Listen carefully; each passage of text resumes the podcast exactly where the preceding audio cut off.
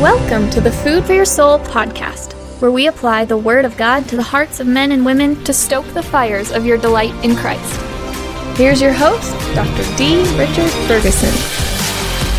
We're studying James 5:13, which teaches us to pray in absolutely every different kind of circumstance in life. Or more specifically, we're to pray in every emotional response that we have to the circumstances of life. Everything from distress to joy. All of it must be expressed to God. And one way to do that is to do something you may not have thought to do before. It's to consider the various different forms of grace God gives you each day.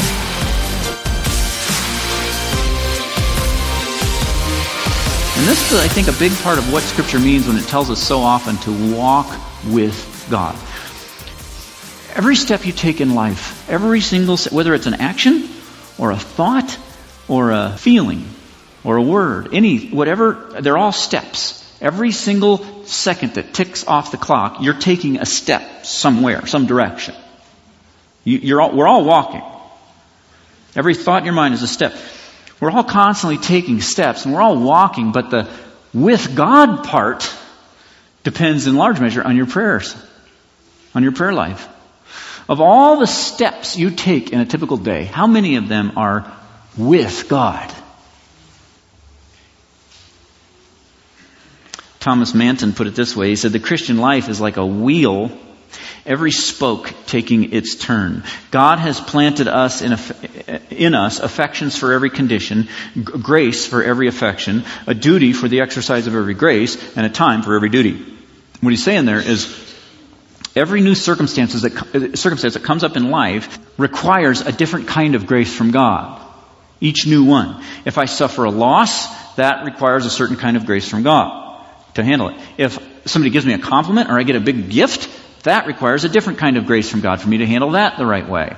If I get sick, that's something else. If I get a new job, that's something else. I get married, if I have a child, I mean, every single new circumstance in life calls for a different kind of grace. And, and so life is just one new circumstance after another. And as the wheel of your life turns along, each spoke of grace takes its turn bearing the weight of that situation. And what James is trying to teach us here is the importance of, for each new experience, to trace that spoke back up to the hub. Where it came from. The hub is God. He's the hub of grace.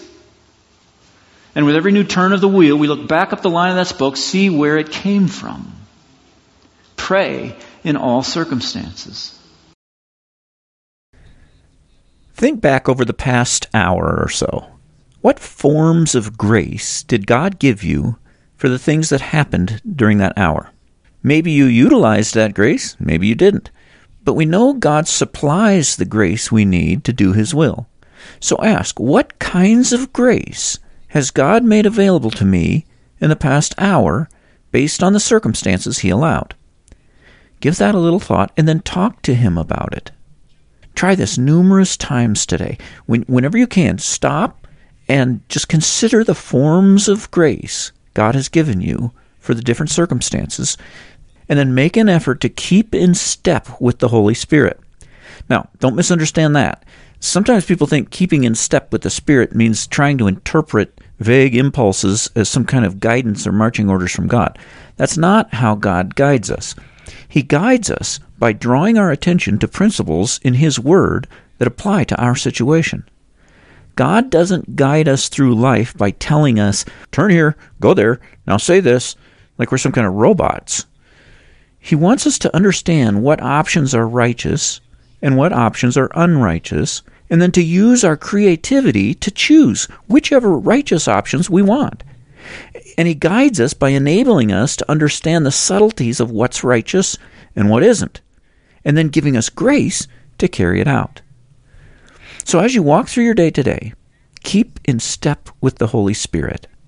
Be alert to each form of grace He provides, and talk to Him about all of it. Thank you, Father, for inviting me to come boldly to this place right here before the throne of grace. I pray that the name of our Lord Jesus Christ may be glorified in me, and I in Him, according to the grace you and the Lord Jesus Christ have given me. Build me up and strengthen my heart through the word of your grace, that I may abound in every good work. Give me more of the grace that teaches me how to say no to ungodliness and worldly passions, and to live a self controlled, upright, and godly life. And may your grace cause thanksgiving to overflow from my heart to your glory. Give me grace that's sufficient to satisfy the longings of my soul, that I might be full of joy and eternal encouragement and good hope in you, even during the worst of my suffering. Pour the grace of our Lord Jesus Christ out on me abundantly, that I might be strong in that grace and stand fast in it. And may your grace be poured out in abundance on my family, my friends, and the people at church you're bringing to my mind right now. Thank you for listening. If you found today's episode edifying, why not share it with a friend?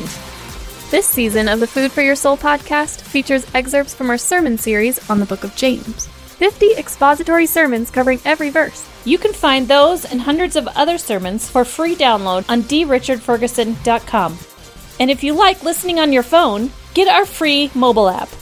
Install the Church One app from the Play Store and select Food for Your Soul. Until next time, rejoice in the Lord always and set your mind on things above, where Christ is seated at the right hand of God.